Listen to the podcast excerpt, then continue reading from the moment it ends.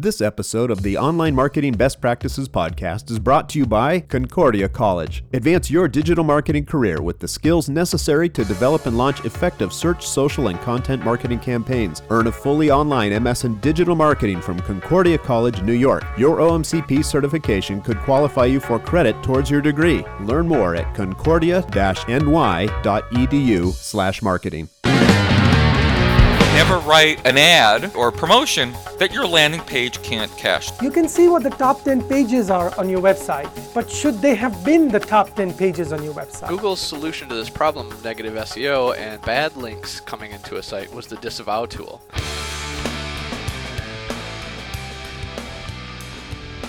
Welcome to the OMCP Online Marketing Best Practices Podcast, where top authors and industry leaders share authoritative best practices in online marketing. All right, welcome back to the OMCP studio, and with us today we have Dan Thies. Dan has been helping his clients and friends promote their businesses online since Netscape was a startup. He's been doing SEO since before we called it SEO. Dan plays the wind chimes in his spare time and is the author of Search Engine Optimization Fast Start, one of the most popular SEO books of all times. I'm your host, Michael Stebbins, and today we'll be discussing best practices for changing domains. Dan, welcome to the OMCP Best Practices podcast. I'm really amped you're with us today. Uh, thank you, Michael. Thanks for thanks for having me. I was excited. I think what you're doing here is really important. It's important for us to capture best practices as best we can and, and get them someplace. So I'm, I'm glad I can have a chance to chip in here. I'm really excited about teaching and learning about changing domains. But before we get started, for those who haven't read your books or attended your classes or heard you speak, tell our audience who are you and what is it that you do? Well, you know, Barry Schwartz called me the godfather of grunge of SEO. Um, so I guess that's good. So if I'm doing now what I've kind of always done is I, you know, I work with people, clients, friends, and students. Um, some people pay me, some people don't. Some people, um, you know, I run a lot of tests, but I also have a lot of friends in the industry. So my favorite thing to do is is to get in behind the scenes and look at what other people are doing, and you know, maybe help them improve it. But at the very least, you know, I can learn something from what they're doing. Um, right now, I'm just finishing up an update of uh, the fourth edition of my link liberation training, which is about getting links without begging, borrowing, buying. And uh, we're finally, finally getting ready to actually do a public launch for our result flow software. Uh, we use that to automate our content marketing processes, and it has not had a website, uh, even though we've been working on it now for about six years. So that's exciting for me. Dan, where can people find your link liberation videos and where you're headed with that? So, um, marketersbraintrust.com is is our main site. That's uh, the format of that is basically a news blog, so you don't find a lot of selling information on there. Um, um, link liberation, all that training is actually now hosted in a Facebook group, which is called the Link Liberation and Universal Traffic Engine group and anyone can join that. Um, it's but it's also an open group, so if you just want to look at stuff without joining, you can do that too. Highly recommend joining. Dan, I know personally some of the most successful uh, online retailers that you've helped out. It's just a really impressive background, and I think you and I met 2006 somewhere around there, and I got to hear some of your teaching. I, I'm excited to get into this. We're going to cover changing domains, which can be frankly a disaster if it's not done right. It's something that a lot of people are terrified of doing. Before we started, you and I were looking at a list of some of the best practices when changing domains. You you made sure that we'd specify to say the original domain is the one you're on right now, and we're going to call the one where you're going to end up the target domain. So yeah, and this has worked better for me than domain A and domain B. Uh, just in getting people to actually do it right, because doing it wrong is bad. Step two is uh, just getting the website. So step one is getting your terms right. Step one, step two is just get the website up and running on both domains, blocking search engine access to the target domain via robots.txt and HTTP or HTTP headers, and we'll explain in more detail what that means. Uh, number three, when ready to launch, once your website is working, change rel equals canonical on the original domain to point to all the URLs on the target and remove the search engine block from the target. I've seen some mistakes there, so that's really good to point out. Uh, step four, wait for search engines to update the canonical URLs to the target domain. Five, redirect your old domain to your new domain, and that's a 301 redirect. Uh, six, if the purpose of the domain name move was to escape a bad link profile, block search engine access to the original domain. Um, seven, fill out the change of address in the Google Webmasters tools. Eight, create a new sitemap and submit it to the engines. Nine, wait until Google Webmaster Tools or other Webmaster Tools for search engines updates and fix any errors that it indicates in the diagnostics section. All right, so we've got our terms defined. We know the original domain. We know what the target domain is. We've acquired a real juicy one. We're happy to make the change. So in the second step, we get the website up and running on both domains, but block search engine access to the target domain via robots.txt or HTTP headers. Walk us through why that step is important. Okay, so um, well, getting the website up and running uh, obviously is important because if the website isn't there, people can't use it. But blocking access to the to the, to, to the search engines on the target domain, essentially, while you're bringing bringing it up, you want it to you, you want to put people on it, right? You want to actually let you know be able to let people get in and use it and, and and make sure that it works. But you don't want the search engines to start spidering what's essentially a copy of your website under a new domain until you are ready to actually tell them this is the correct location. So uh, HTTP headers is one way to stop, um, and sometimes that's the easiest thing, uh, and sometimes it's just easier to put a disallow slash in the uh, in the robots text on the target domain. And Dan, some people like to use HT access, and do you advise against that, or do you? Well, using HT access to send out you know the X robot header or whatever, I don't screw with that stuff personally because I I I, uh, I just don't have a need to when I can solve the problem with robots text. But in some cases, it's actually easier uh, just to manage that through HT access rules. So depending on the, the size of the site and how many people might be hitting it, um, it might be easier to just deal with everything with headers. Next step we see is when you're ready to launch. Website is up and working and the team can execute. We start working with Rel Canonical. Yes, and so you're trying to do a couple of things at the same time on two different websites. So you want the original domain uh, to have rel equals canonical, so the canonical link tag on every page points to that on the new domain.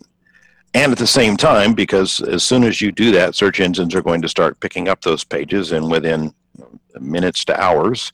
Uh, they'll be fetching URLs from the new from the target domain, and uh, and so you want the, that search engine block. So if it's if it's robots text, you can just remove that disallow directive um, and uh, and change rel canonical on the original. And so now I, I, guess it's probably worth. I mean, probably half the people listening, at least, will understand that search engines don't index URLs; they index documents. And so the index is this big list of words, and, and you know, so for each word, there's a little chunk of index that tells you all the places where that word can be found on the web. And but that does, you know, it's it, you know, there's a bunch of listings for the word defenestration somewhere, and but they don't have the URL; they have the document ID, and that document can actually have multiple URLs. So what we're trying to do is change. Uh, the document is there. The document is doing fine. It's ranking wherever it is. We want to change the URL without having the having the the the, the document drop off the web or or having um, you know two versions of the document and two two different URLs that are actually the same document that aren't recognized as that. So by uh, by going to canonical right away, so the search engines are going to continue to show the the existing website as, as they crawl through and get the right canonical domain on all those pages. That takes time. You can actually do the change of address once you've got that set up, but I prefer to wait until the redirects are in because we want to be really well and completely done with it when we do that. So that's that's it though. You change rel equals canonical and get that robots text block or those H, the HTTP header block removed, and the search engines will start uh, crawling the new site in the short future here, we're going to move to our 301 redirects. But while we're waiting for the search engines to update the canonical URLs to the target domain, uh, how can we know what the progress is? Is there some way that we can find out if that's happening? Um, there are lots of scrapey ways to do it. Um, what we typically do is we'll grab a sample of URLs out of the sitemap. So randomly grab like 100 URLs out of the sitemap and then go do an info search on, on those. And we want them to actually show up when we do an info search on Google uh, with the new domain. When they when when when that happens, then you can say, okay, well, Google has, has is telling people who are asking about the old domain that they should be looking at the new domain. You're good. And this, tip, you know, this this uh, for a giant site, this can take a lot longer. Uh, for uh, you know for you know 100 200 page you know blog or whatever it's it's a week all right so we are now sure that we have uh, the majority of the canonical urls uh, Yeah, I mean, it starts slow and it goes fast. If you've got crawl budget issues, or like I say, if you've got a million pages and it takes a month and a half for it to get crawled, okay, well, you probably want to wait a month and a half. But it basically it it'll update at the speed of indexing. Um, Once uh, once we feel happy and we're ready to to do the do, then we can 301 redirect all of the pages on the old domain to the corresponding pages on the new domain. Um, I would caution you that if you do this before you've actually essentially moved in the search engine's eyes.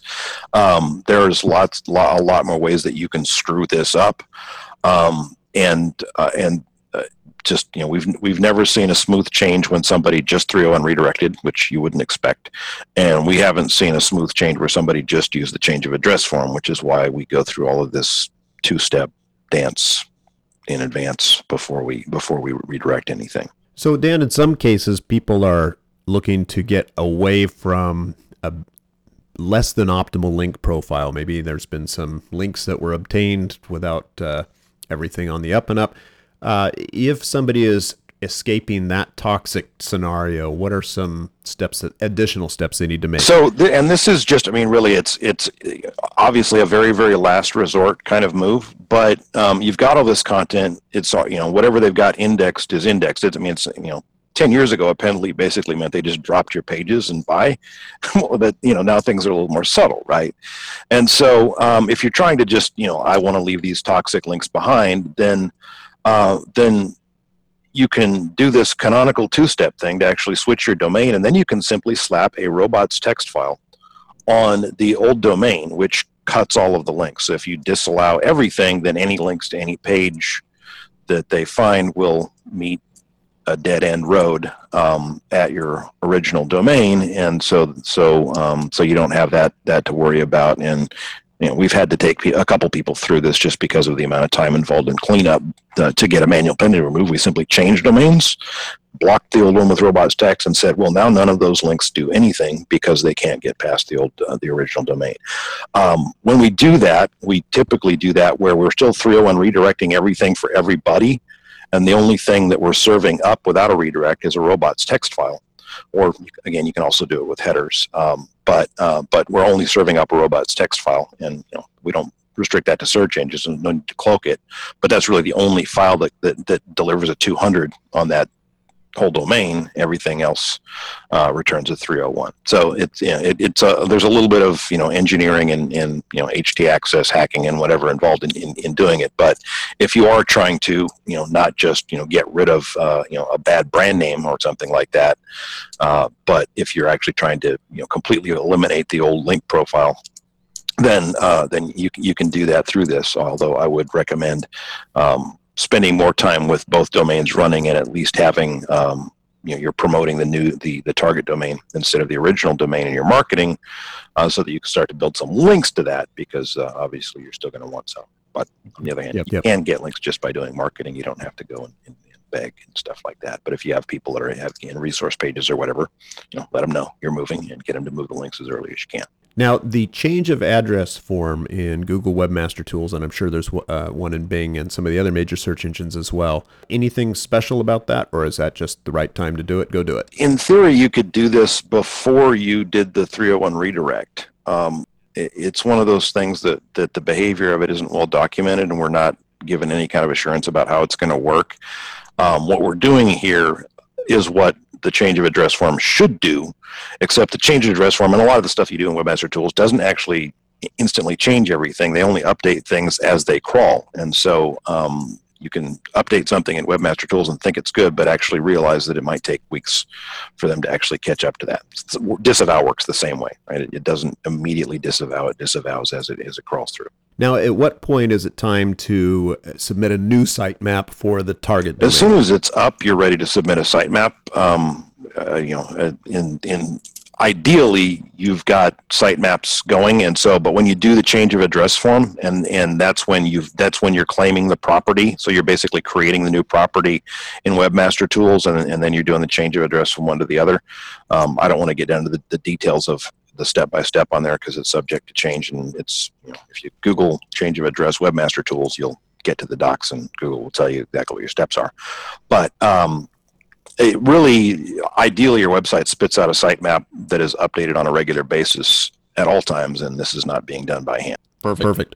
And then, even though uh, it ended up as vestigial, it is is important, uh, as Dan mentions, to just monitor the uh, results and make sure that uh, Webmaster Tools and the search engine results actually uh, are what you expected to see. Because sometimes we see something show up and we don't get notified, so it's really important to stay on top of that. Yes, you can get a lot out of just paying attention to things.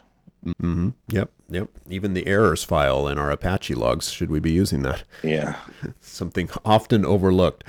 All right, Dan. So we've we've covered the steps here, and these are uh, largely aligned with the OMCP best practices. They will be on the exams. But outside of that, any final guidelines that uh, you'd like to share that apply to moving domains? I think the biggest thing is if you're changing domains, even um, even when you're not um, not doing anything inordinately crazy, right? So we're gonna we're, we've got we've got our our original domain, we've got our target domain. We do the canonical uh, steps. Everything switches. Even then, um, I think it's important to to recognize that you should be building links, um, which again, I, I, I, say building links, I'm, I might simply mean doing marketing that includes that the, the, the target domain as opposed to the original domain um, as early as possible. And once you've got that website up and working, you should be marketing that website, and that helps you, you know, drive links into it, and that's going to help you with uh, not seeing a dip down the road. So we, we can expect to doing this kind of canonical two-step move that we don't see any disruption of our search results as a result of the move. Uh, but that doesn't mean you can't see a dip because if you if you do stop you know stop marketing and stop making noise on the web we see all the time where people decide that they don't need to do you know any marketing at all because they can just coast on search results and they see a dip not too much farther down the road for those of you who uh, haven't heard it, uh, Debra Mastaler was a guest on the OMCP Best Practices podcast on some link building techniques, and that's a useful one to check out. That is all the time that we have today. A big thank you to Dan Thies. Check out Dan's blog at marketersbraintrust.com his link liberation group on Facebook, and coming soon, an actual website at resultsflow.com. That's result singular, resultflow.com. Dan, are there other places where people can engage with you? I actually try to pipe everything into Slack now, so I don't even like to get emails, and if I do, I hope they get forwarded to me in Slack. But um, one of the ways that you can reach me in Slack is just go to um, either to my personal page or the Marketer's Brain Trust page on Facebook and send me a message, and I'm happy to answer questions for anybody that has any questions about what we talked about today. Thanks, Dan. And so, listeners, what Dan shared today is very well aligned with the OMCP standards, the competencies, and it will be on the exam. I'm your host, Michael Stebbins, and you've been listening to the OMCP Online Marketing Best Practices Podcast. OMCP maintains the certification standards for the online marketing industry in cooperation with industry leaders just like Dan. Join us inside of OMCP to maintain your certification, Get special offers and engage with other certified professionals, universities, and training programs that teach to the OMCP standards. Membership is only $40 each year, so we'll see you inside of OMCP as a certified professional, where we'll be learning and improving our professional careers and teams together.